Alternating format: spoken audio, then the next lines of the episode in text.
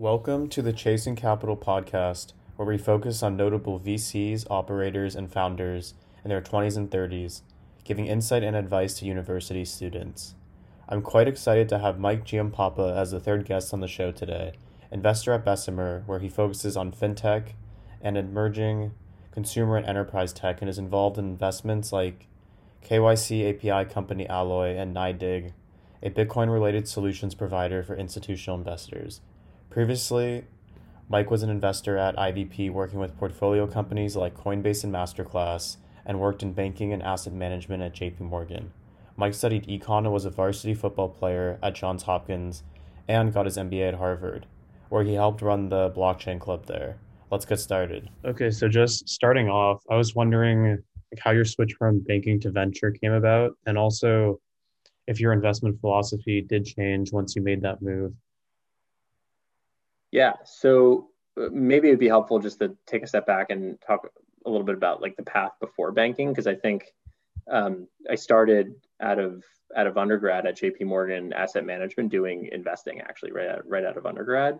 Okay. Um, I was mostly focused on public market investing in in large cap technology companies and mm-hmm. um, you know I realized I loved technology and I loved investing, but I wanted to do something more entrepreneurial and like closer to closer to entrepreneurs.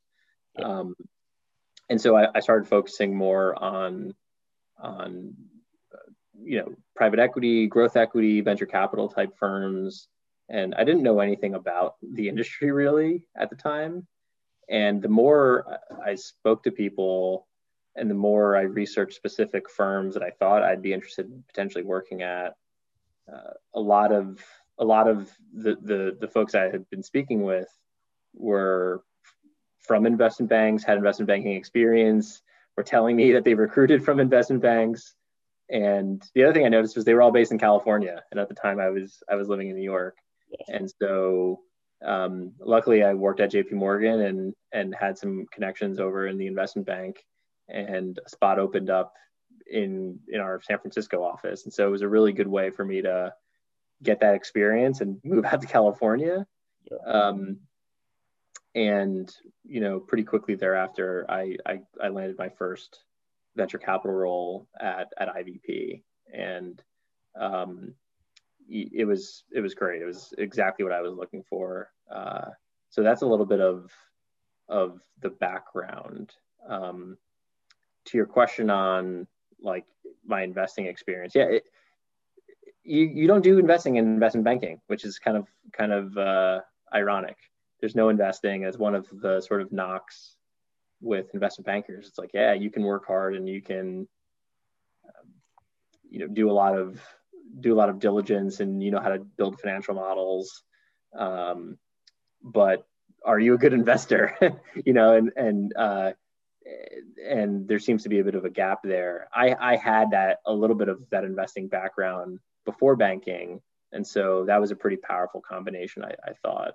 Um, but yeah, like I've I've invested in and and obviously now at Bessemer, you know, I'm focused more on early stage investing, and IVP was more of a growth stage mm-hmm. firm. Mm-hmm. So uh, the investing style has my investing style has definitely evolved from like literally investing in the largest companies in the world. We, I was focused on Apple, for example, and like hardware and and Cisco and in the networking space and some semiconductors like Intel, like some of the biggest companies in the world to growth stage companies at IVP all the way to you know series A and even seed companies now at, at Bessemer. So your your approach has to change along along with that. Yeah. Do you still think that that experience looking at kind of larger companies and also growth companies is helpful for a seed and series A investor? I think it is and it isn't. Like, you know, it's hard for me to say because I've invested in in public companies like Apple and and Cisco that yeah. I know you know it, it's it's challenging to to tie that back to investing in in an idea in a market uh, with you know two founders, for example. Um, but but I do think it it provides broader context for like like the the the process is somewhat similar, right? Mm. Like you're looking at a market and and the macro backdrop and then the industry vertical in, in particular and how that's evolving how that's growing what are the underlying trends what are the you know sort of competitive forces in that market um, and then you get get to the company in particular and you're thinking about you know the team and the product differentiation and what are the moats for that company versus everyone else? And and so it's a very similar investment process yeah. um, philosophically i think. Obviously where you spend more time and less time depending on the stage matters quite a bit. Um, but i try to use the same process i used uh, you know investing in public companies uh, you know still still when i think about making early stage investments today. Yeah that's funny though. I mean is that is it just a structural thing that there are a lot of like people go in investment banking first and then move over to vc because i mean as you said like i would think that the actual direct investing experience is a lot more relevant. Especially at the early stage you're not really building models because these companies don't have you know really yeah. much data or financials so.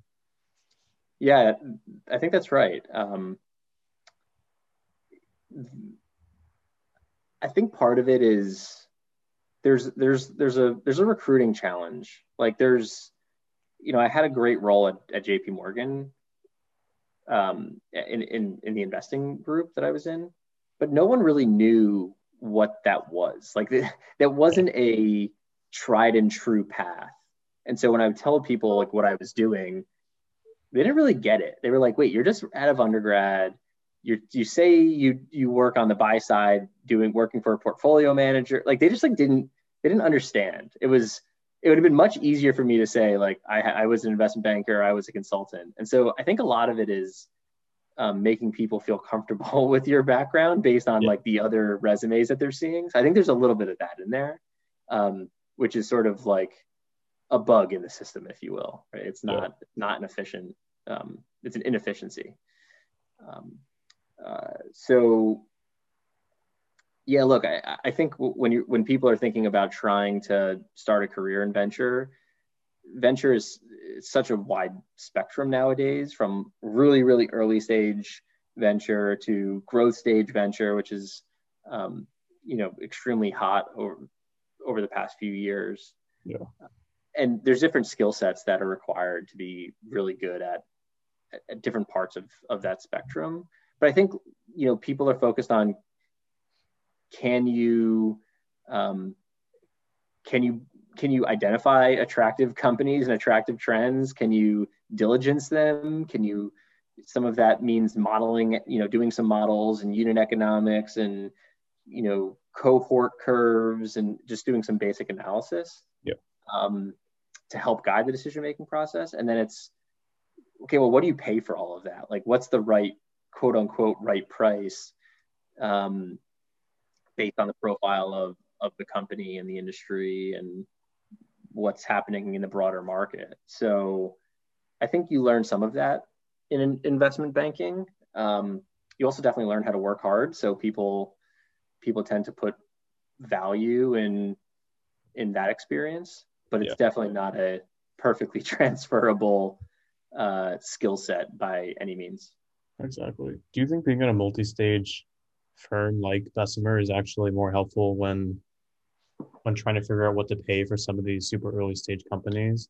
Because you're able to kind of you're able to get more data at the later stage and perhaps better project like the outcomes or the possible developments for that company.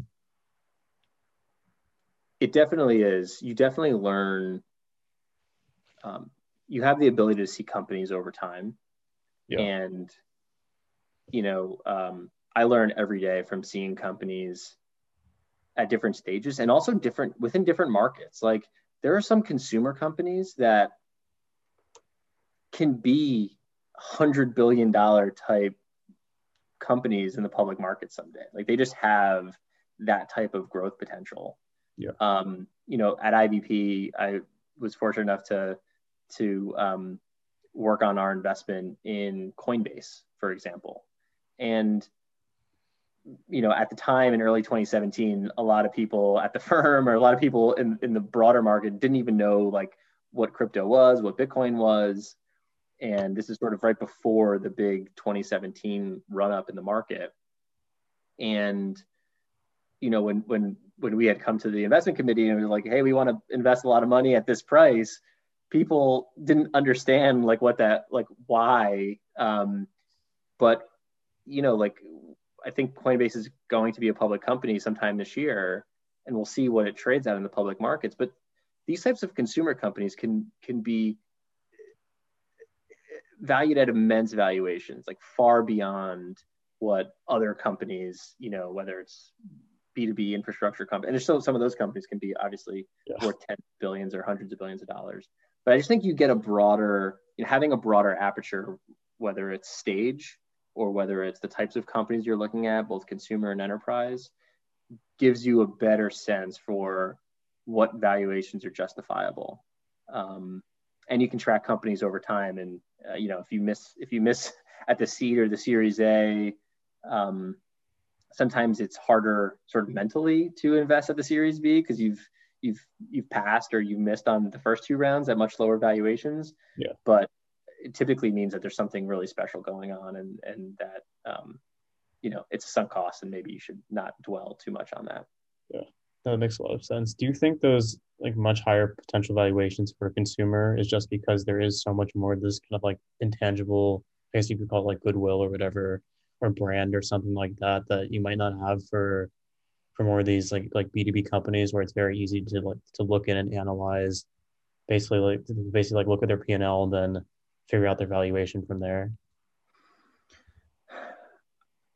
Maybe. Um I think it's I think it's more about just like the the size of the market opportunity and you know if you can get a million customers to pay you uh, you know x dollars a month you can build a really really big subscription software business or like a really big business and you're only tapping into like a very small percentage of the US population, never mind the global population. So, you know, if you can scale a business to 10 million users or, geez, 50 million or 100 million users, yeah. like it doesn't take that. You don't need to extract that much value out of each user in order to build a really, really big business. So I think it's, I think that's that's one piece of it.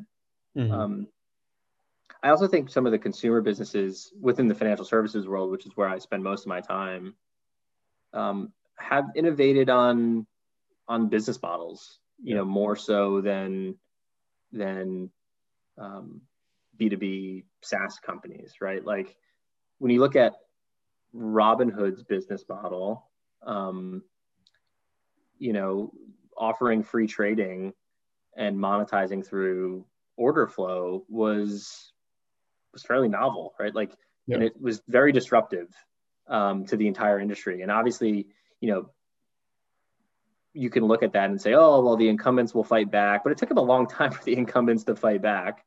Um, and it's one of those like, you know, your margin is my opportunity type of thing. So they've really innovated on that, and it, it has been very disruptive. And you know, people people talk about like moats in investing and like what's what's the moat for XYZ company and I think I've gotten hung up in the past on looking at some of these companies and saying, oh, but there is no moat. Like, you know, someone can just copy that. But I, I think I think offering a free product is a is a is a very big moat. Yeah. And like Robinhood's offering, it's not a cheaper alternative. It's a free alternative. you know, free free in, in air quotes. And um, it just it just makes the switching costs seem nonsensical. It's like why would I switch off of something that I enjoy and I'm getting it for free? Um, so anyway, it's kind of made me rethink some of some of my um, some of my previous thoughts on like what what serves to be enduring moats and for some of these consumer businesses. Yeah, and I'm not saying Robinhood's a perfect example, but but it's it's it's an example that's just been topical in the markets over the last few weeks. Yeah, that's really interesting. Do you think that that, that this business model innovation is almost a necessary prerequisite to it to be one of these breakout consumer companies? that can actually differentiate itself? Yes, yes. I mean, I th- look. I think at, at fundamentally, like product innovation and business model innovation, if you can get one of those things, you have the opportunity to build a really big business. If you can get both of those things, um, it could be it could be a you know category defining type of business.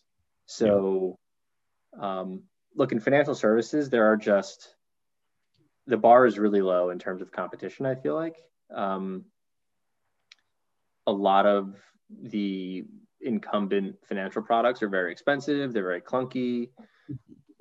Um, and so if you can innovate on product, which is, is challenging to do, but again, the, the bar, it's, but it's becoming easier.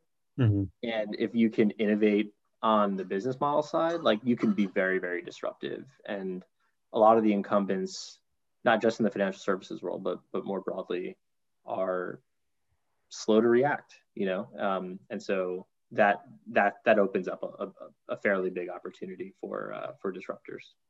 Yeah, and I was just curious, like, what got you in like interested in basically into the crypto space in the first place, and then also, how do you kind of see Bessemer's and maybe other other VCs' role in the space going forwards?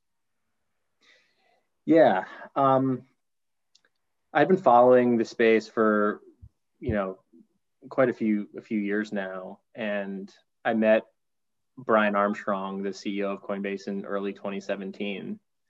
Uh, and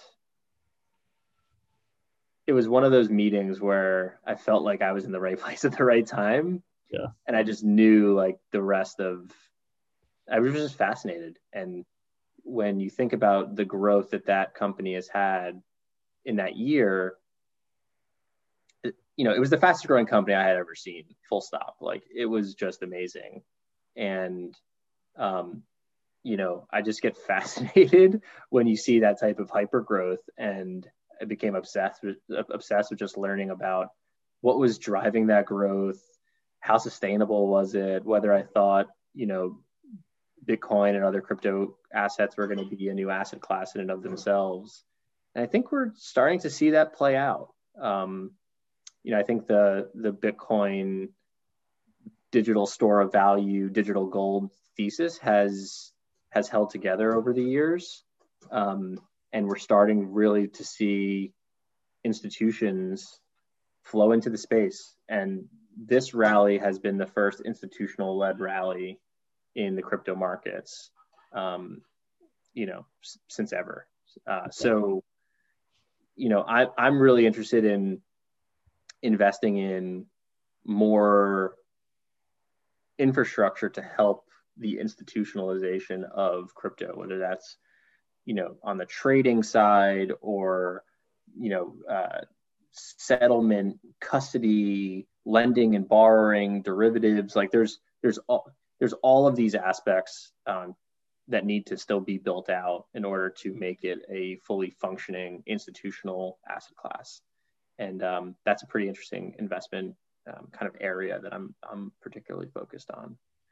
Um, but yeah, like to to the second part of your question, you know, a lot of a lot of um, established generalist venture funds have been cautious on crypto, and I think you know Bessemer has been following the space for a long time, and we've made several investments, uh, most notably in in a company uh, called NYDIG, uh, which is squarely on that the roadmap that I kind of discussed before about you know mm-hmm. institutional the institutionalization of Bitcoin, and uh, we've made others that that we haven't announced um, as well, but there's a lot more that we're focused on, and we hope to make a lot more investments in this space going forward.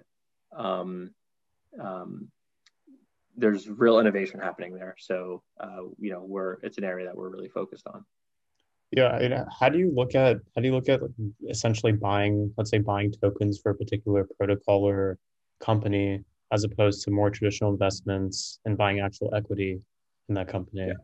I mean, and also maybe a mixture of both. Like, there's some I've seen some examples. I think like Filecoin, where Andreessen kind of did a mixture of both, I believe. Yeah, I'm I'm conflicted on this. Um, I don't think I'm I'm particularly well qualified, me as a person, to like evaluate uh, the the governance, the economics behind various tokens, and like mm-hmm. really be able to diligence that, understand the security of those tokens. Like, I'm I don't have the the expertise to to do some of that analysis. Um, you know, I've been mostly focused on investing in businesses, uh, in owning equity. That's not to say that you know that's that's that's the only the only investment strategy um, that will be successful. You know, I, I I definitely think some of these sort of token driven marketplaces, um, for example, are fascinating. And I don't know, like, I don't know how to invest in those other yeah. than buying the tokens. And so, like, you know, when I say I'm conflicted, like maybe, maybe, maybe, you know, Bessemer and, and other firms will focus more on on that over time. Um, but our main thesis has really been built around Bitcoin to date. Okay. And that becoming its own its own store value and and um, an asset class. So yes, our thesis can definitely expand beyond that and uh, could incorporate more more token investments, but um, we haven't we haven't done that really to date. Yeah, yeah, and that makes yeah, that makes a lot of sense. I think it's, that's super interesting. Kind of just shifting back to college, as given your purview, obviously like interacting with a lot of entrepreneurs and companies. What do you think is a typical piece of advice that's usually given to college students who, let's say, they want to be a founder or just get involved in the tech ecosystem that you that you think might be kind of misaligned or or just disagree with? Mm. You know, I'm I I, I find like I know this is another tough one because uh, I think a lot of people when they're looking to join a company, they they, they want to work on something that they're really interested in, a problem that they're really interested in. Um, and, and that's great. I think there's other people who go out there and say, I want to join like the, the best, like I want, I want to, I want to join the, the fastest growing company, a company that can be the next Uber or Coinbase. Yeah. And, um, you know, the, those people are focused more on being on the right you know the right ship rather than like what seat they're on and like you know did they get the right title uh, did they get the right equity package that kind of stuff and so when i talk to a lot of my under my undergrad classmates or my business school classmates it seems like a lot of people are focused on you know the title the compensation um, you know the role rather than focus on just joining like the very best company and and I feel like the latter I feel like all the other stuff will take care of itself if you if you get the company right. And it's very very hard to do. I spend I spend all day every day trying to find those companies. Yeah. Um, and I I just I just you know recommend if you're looking to join or start a company, really lean on your friends and your network who are in the venture capital ecosystem. Um, to tell you what they think about space. And, and, not to say that VCs or I like know, you know, have a crystal ball by any stretch of the imagination, but um, we, we, we look at these spaces and these companies all the time and have a generally a pretty good view on which companies are doing well, which companies are not. And, um, and also VCs, you know, like earn, earn brownie points for forwarding and, and, and connecting uh, you know, really high quality prospects and people who want to join some of their teams. Recruiting's the number one challenge in startups. Getting people to join your company at an early stage uh, when most people in the world don't know what you do or you don't have a brand. And a lot of that comes through you know amazing recruiting talent and, and hard work from from the founders and and and the early employees and also through the, their investors yeah. so um yeah it's you know i i think if i was if i was joining i would be trying to find you know obviously where those circles overlap a problem that i want to work on but also like really focused on joining the right company at the right stage. Yeah. No i think that's that's great advice. Well yeah thanks so much for taking the time to be on the podcast.